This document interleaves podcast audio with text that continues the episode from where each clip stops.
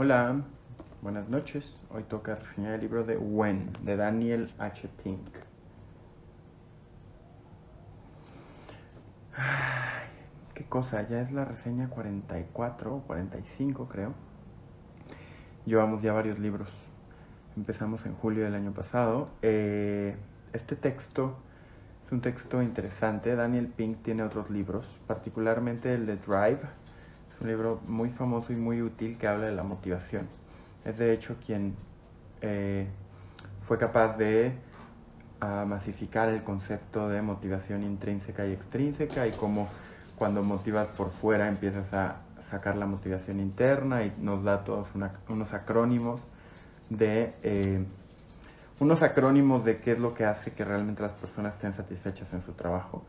Eh, autonomía, eh, mastery and so on. Es, es, muy bueno.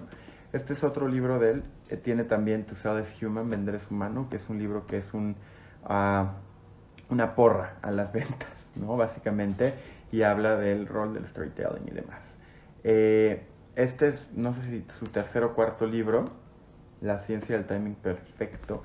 Y de todos sus libros es un libro que es más bien débil comparado con los anteriores. Tiene un par de buenos hints que voy a tratar de compartir con ustedes ahora, pero en general es un libro que está muy parchado. Eh, dentro de los cuarenta y tantos libros que llevamos reseñados, yo creo que sí está en el, en el top 5 hacia abajo, porque con todo respeto para el señor Pink, agarró el tiempo como punto focal y generó una serie de historias basadas en una investigación relativamente bien estructurada sobre hallazgos de cómo las personas utilizan el tiempo a favor o en contra sin embargo no acaba de amarrar. Tan no acaba de amarrar que la estructura del libro, ahorita les platicaré, es más o menos difusa y en algunos puntos toca por divulgación y de repente se va a autoayuda y de repente es como un manual y de repente es más eh, chacoteo y de repente se echa dos hojas extendiendo una idea que pudo haber eh, eh, ahora expresado en un párrafo. ¿no? Entonces, sí, sí, cada cierto tiempo eso nos iba a pasar naturalmente en el caso del libro de Pink, eh, eso es lo que sucede. Sin embargo, si hay algunas ideas que podemos sacar y llevarnos y platicar, compartir junto con ustedes. ¿va? Entonces, como siempre, muchas gracias por su tiempo. Eh, nos vamos con eh, un resumen general del libro, que para quién creo que puede ser este libro, que nos gustó, que no nos gustó, y un esquema un poquito más ordenado. ¿no? Entonces, en términos generales, el libro lo que busca hacer es analizar el rol que juega el tiempo respecto a la manera como vivimos nuestras vidas y lo estudia desde distintas formas. El tiempo como objeto de análisis, el tiempo como contexto, el tiempo como en el marco en el cual suceden las cosas, el tiempo como un factor de alineación entre individuos, en general como que agarra el tiempo desde distintos frentes y a partir de ahí trata de hilvanar una idea que haga sentido. De eso trata el libro. De hecho, la frase final es muy buena que dice, cuando empecé a escribir, este, cuando empecé a escribir este libro, eh, pensaba que todo se trataba del tiempo, ahora creo que el tiempo se trata de todo. O sea, ya ve el tiempo el autor en su libro de Wen, el tiempo como un factor que aglutina todo, no como al todo, como algo que sucede en el tiempo, ¿no? Entonces, esa frase es linda y no solo eso, en uno de los capítulos intermedios habla del rol de los inicios, los, las mitades o las partes intermedias y los finales, y te dice que los libros tienen que cerrar bien, que los libros más famosos son los que tienen una buena apertura, pero sobre todo los que también tienen un buen cierre. Entonces, pues se ve que guardó su frase de cierre como un balazo. Es un libro realmente corto, son 217 páginas estructuradas en tres grandes apartados, de los cuales cada apartado tiene dos capítulos, o sea, seis capítulos, y entre cada capítulo hay un Hacker's Manual, ¿no? Un manual de aplicación donde te da como tips de cómo bajar a tu propia vida eh, ciertos elementos o ciertas nociones que va poniendo en el libro. Entonces es básicamente el resumen de, es un libro que tiene ya unos años, por lo menos en mi biblioteca tiene unos años, lo que significa que como tal el libro tiene más, tiene desde el 2018, o sea, tiene unos 3, 4 años, eh, este libro de When de Daniel Pink. Eh, ¿Para quién creo que es este libro? Creo que podría decir que es para personas que están tratando de como entender ciertos hábitos, a lo mejor alguien que esté peleando con sus propios hábitos en torno al tiempo le puede servir como una entradita. Eh, puede ser un libro para quien estudie el tiempo como tal, a lo mejor sociólogos, antropólogos seguramente podrán encontrar en las referencias libros interesantes, yo entonces creo que es parte del valor que van a encontrar acá. Está bien argumentado, no está bien ordenado, es decir, perdón, está bien investigado, no está bien argumentado. O sea, tiene muy buenas referencias de libros, de eh, journals, busca en distintas disciplinas y trae conclusiones desde el marco de la biología, de la sociología, de la administración. Trae muchísimo, muchísima referencia a estudios de universidades como Wharton o, Michigan, etcétera, que son estudios de productividad y eficacia. No olvidar que parte de su, su línea de trabajo de Pink es muy en la lógica de la administración. Entonces, este libro trata de ser hasta cierto punto una guía eh, para utilizar mejor el tiempo, lo logra parcialmente. Entonces yo creo que a quien esté estudiando el tiempo le puede servir bien como un punto de arranque, un punto de referencia. ¿Qué me, qué me gusta del libro? No muchas cosas. me gusta el libro el tema. Creo que es un tema que vale la pena reflexionar y pensar. Creo que hace bien. Ya nos había tocado hace algunas cuatro o cinco semanas leer otro de En qué invertimos el tiempo, que era este estudio de Penguin Books acerca de pues literalmente cómo invierte la sociedad el tiempo y por rasgos de género, de edad, demográfico, riqueza, etc. Eh, era un libro bien argumentado, ese sí. Eh, creo que este libro pues me gusta que haya buscado intentar, buscado intentar, no logrado acercarse al tiempo desde una perspectiva fresca.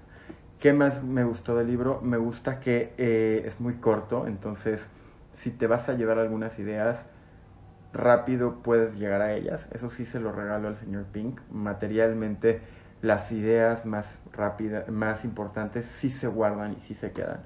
Entonces eso me gustó. Eh, casi por error, pero sí hay que ah, reconocérselo, ¿no? Yo sí me voy a llevar algunas ideas a mi vida y trataré de compartirlas. ¿Qué no me gusta del libro? Su formato este de Hacker's Manual, ¿no? Entre cada capítulo meter como una guía de uso que acaba siendo como una mezcla entre Coelho y los cuatro acuerdos y la tú y la quién y, y entrepreneur y un quiz de cómo ser más feliz en el trabajo. Eso no estuvo bien. La verdad le da mucho, vuelve muy errático el libro que al final de cada capítulo no te dé una un cuadrito de resumen o de action items, sino que le meta literalmente tres o cinco hojas de tips en formato de lista de cómo aplicarlo. Se queda a la mitad del camino. Siento que le pasó lo que el coyote en la serie del coyote y el correcaminos, que va corriendo, va corriendo, va corriendo y nunca llega hasta el otro lado y de repente se le va la idea y él se queda a la mitad y se desfonda, ¿no? Entonces, eso no me gustó. Eh, ordenadamente, ¿qué les puedo platicar del libro? El primer tanto del... Ah, algo que también puedo decir que me gustó es los quotes, las citas que pone al inicio de cada capítulo son buenísimas. Yo creo que invirtió una parte importante de su tiempo en encontrar la mejor cita para cada tema. Eso sí lo hace muy bien y prácticamente la cita resume de buena manera lo que el capítulo va a traernos. Entonces, eso también hay que, hay que, hay que regalárselo ¿no? al, señor, al señor Pink. Al inicio del libro, la primera cita es de Miles Davis y dice, el tiempo no es la cosa principal, es la única cosa.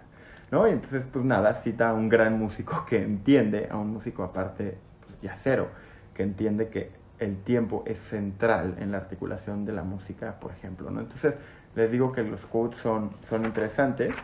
En la primer apartado habla de dos cosas. Habla de los patrones de la vida, de la vida diaria. Eh, nos explica cómo si hay gente que es más mañanera, hay gente que es más desvelada, como la mayoría de la población está en la fase intermedia. Nos explica cómo hay patrones a lo largo del día muy marcados que nos hacen ser más felices hacia el mediodía y por la tarde hacia la noche, como hacia la hora de la comida por lo general viene una bajada en el estado de ánimo, cómo se toca esto con, con ciclos uh, circadianos, con índices glucémicos.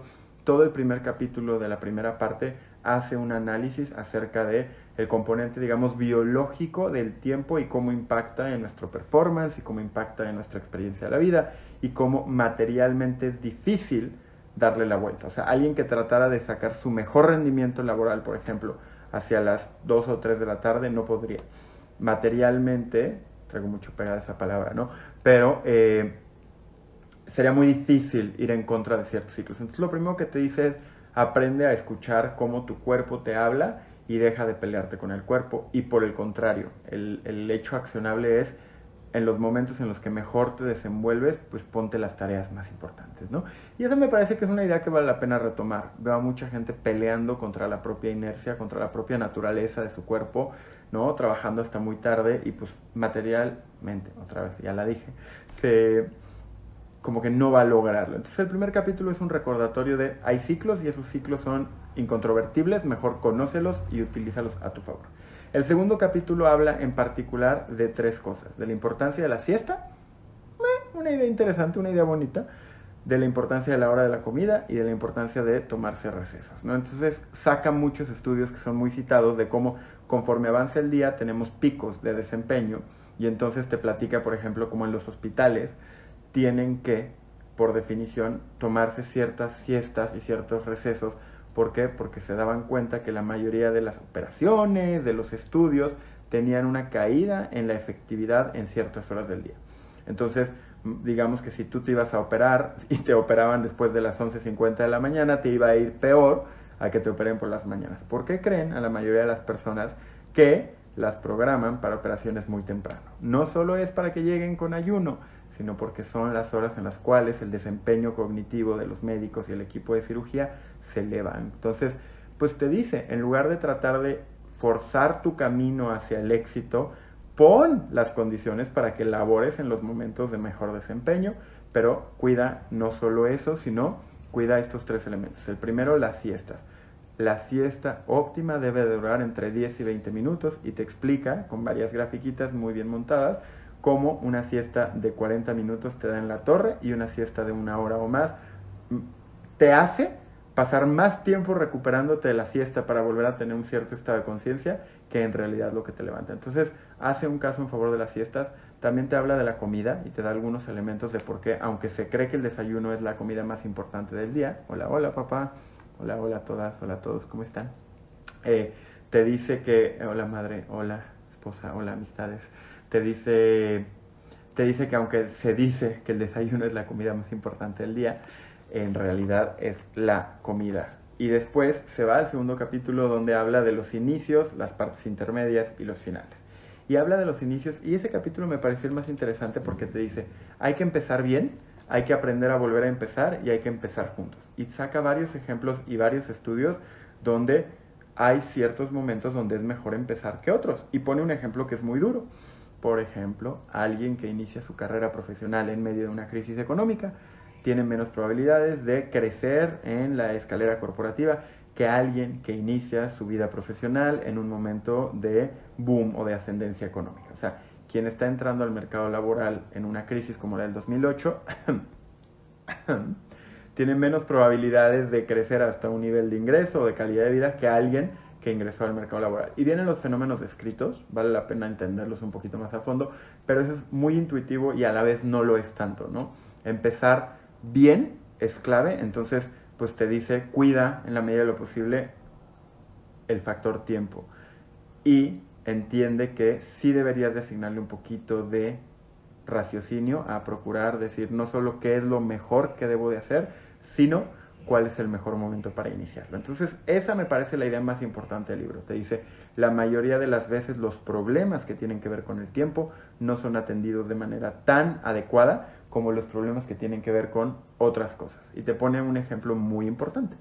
Resulta que la eh, CDS, la, bueno, es la instancia esta del gobierno norteamericano que cuida las pandemias, ha salido mucho con el tema de la COVID-19, lo que te dice es ¿Qué crees?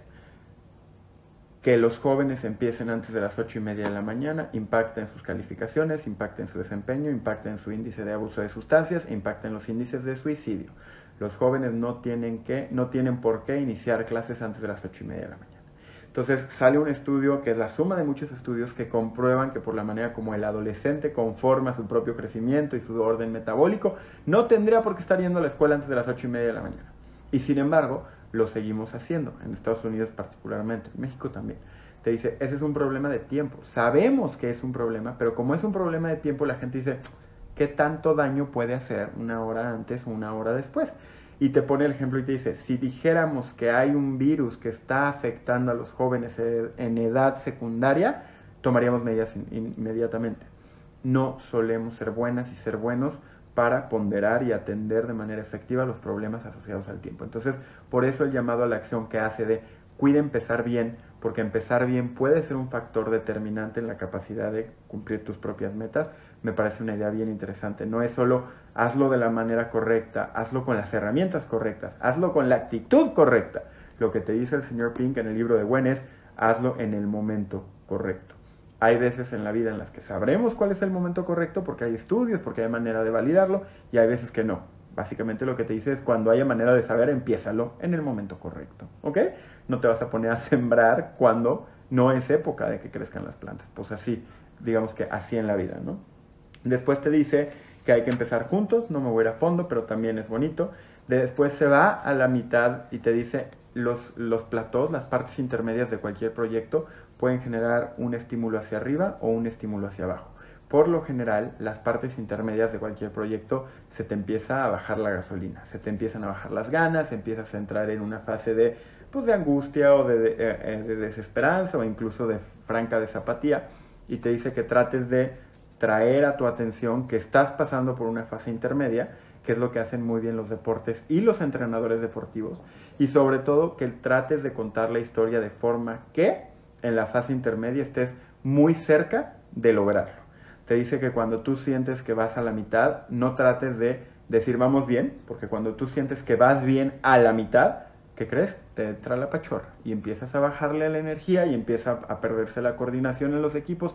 Lo que te dice, y ese estudio es muy interesante, es en los equipos, en los eh, juegos deportivos, cuando tú te vas por un pequeño margen de puntos al medio tiempo, y saca un estudio de la NBA del básquetbol, si tú te vas al medio tiempo con poquitos puntos abajo en el marcador, la probabilidad que tienes de acabar ganando el juego es mayor a que si tú te vas al medio tiempo con poquitos puntos arriba. Regresas echando la pachorra o regresas diciendo es momento de darlo todo porque todavía tengo probabilidad de éxito. Así en la vida, si ustedes están liderando equipos, si ustedes están eh, en un proyecto, traten de frasear la narrativa como si estuvieran cerca de la mitad, pero que estuvieran no al punto en el que quieren, sino un poquito atrás. Y otros libros que hemos reseñado te hablan de la misma noción, te dicen, no entres en exceso de confianza, siempre tendrías que ponerte en la mente la idea de que te falta un poquito, te falta un poquito, te falta un poquito, y eso te va a ayudar a mantener el mejor índice de rendimiento. Y después te habla de los cierres, y te habla de los cierres y te dice cómo como hay geográficamente y espacialmente marcadores, o sea, pues, la silla que está en tu camino, si no la quitas te pegas en la rodilla, habla de varios ejemplos de cómo los cierres sirven de marcadores temporales. El final del año, el final del mes, el final de eh, una década de vida, cómo los cierres son un momento temporal que permite a la psique, hola, hola, muchas gracias, las hago con mucho cariño, muchos saludos hasta Colombia lo que te dice es hacia los cierres también es una oportunidad de tomar las riendas para poder empezar a, no, no empezar a lograr tus metas. Entonces, te dice, en los inicios están los finales, empieza en el momento correcto, en las mitades está la posibilidad de mantener el estado anímico y el enfoque y la alineación, y en los cierres está un marcador temporal que nos ayuda a alinear esfuerzos para lograr lo que nos estamos proponiendo lograr. Entonces, esa parte, el segundo eh, apartado del libro es yo creo el más interesante y el más fuerte. Y el tercer y último apartado del libro habla de la sincronía y del pensar en los tiempos, ¿no? Entonces te dice que la sincronía es muy importante y te explica cómo al lograr la sincronía temporal, al todos tener una coordinación en el tiempo, logramos generar beneficios de orden organizacional, de orden físico, de orden metabólico incluso. Y te pone ejemplos de cómo los coros logran alinearse para cantar de manera sincrónica y cómo eso tiene un efecto en la salud de las personas. No sé si ustedes lo sabían, pero ahora lo van a saber, pero Washington DC tiene el índice más alto de coros, coros, coros, canto coral por persona en Estados Unidos. Ahora ya lo saben, antes no lo sabían.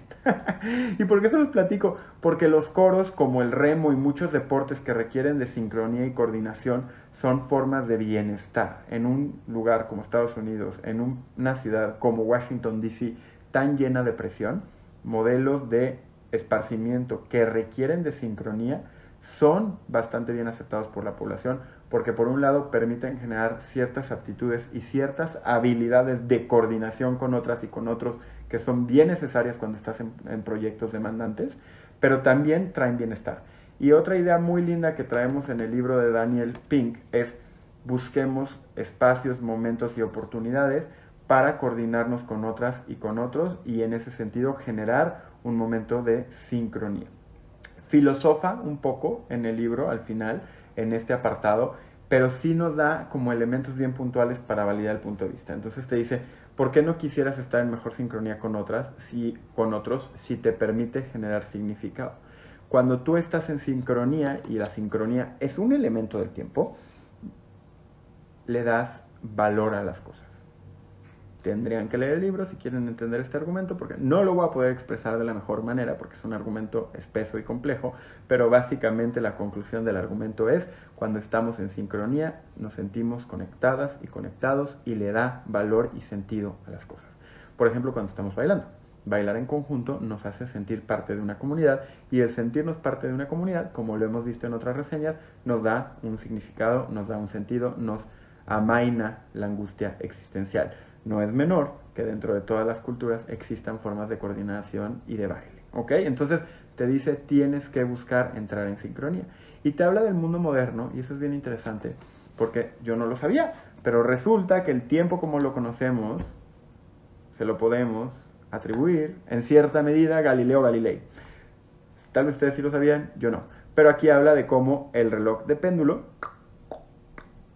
Galileo Galilei descubrió que independientemente de lo largo de la cuerda, por lo general, un péndulo oscila de la misma manera. Entonces inventó la antesala al reloj. Inventó el tiempo como lo conocemos. Para mí el reloj venía en el celular y estaba dado por mecanismos de chips electrónicos de impresión en silicio. Pues no, el tiempo como lo conocemos, la capacidad de ordenarnos de manera simétrica y milimétrica, era primero que nada por el baile y el ritmo, pero después fue a través de mecanismos mecánicos como el péndulo, que a su vez dio pie al reloj, que a su vez dio pie a la capacidad de ponernos de acuerdo para vernos en una hora en específica en algún lugar en específico. Muchas gracias, querido amigo Esteban. Es nueva, porque me tocó ir al estadio a ver a los Diablos Rojos que tanto amas, que creo que fuiste tú hoy o ayer. Eh, entonces sí, sí está bonita y me hace muy feliz con los Diablos de México. ¿Por qué esa cara, Celia querida? Así quedé, después de darme cuenta que yo no sabía de dónde habíamos inventado el reloj. Entonces, bueno, Hacia el cierre te dice, la sincronía es un componente bien importante y se dedica a filosofar y se pone un ratito a filosofar y después en el último capítulo habla de la intersección entre el lenguaje y el tiempo. Y entonces nos platica cómo la manera como utilizamos las palabras para construir narrativas espaciotemporales no es trivial. Y entonces habla, por ejemplo, de la nostalgia.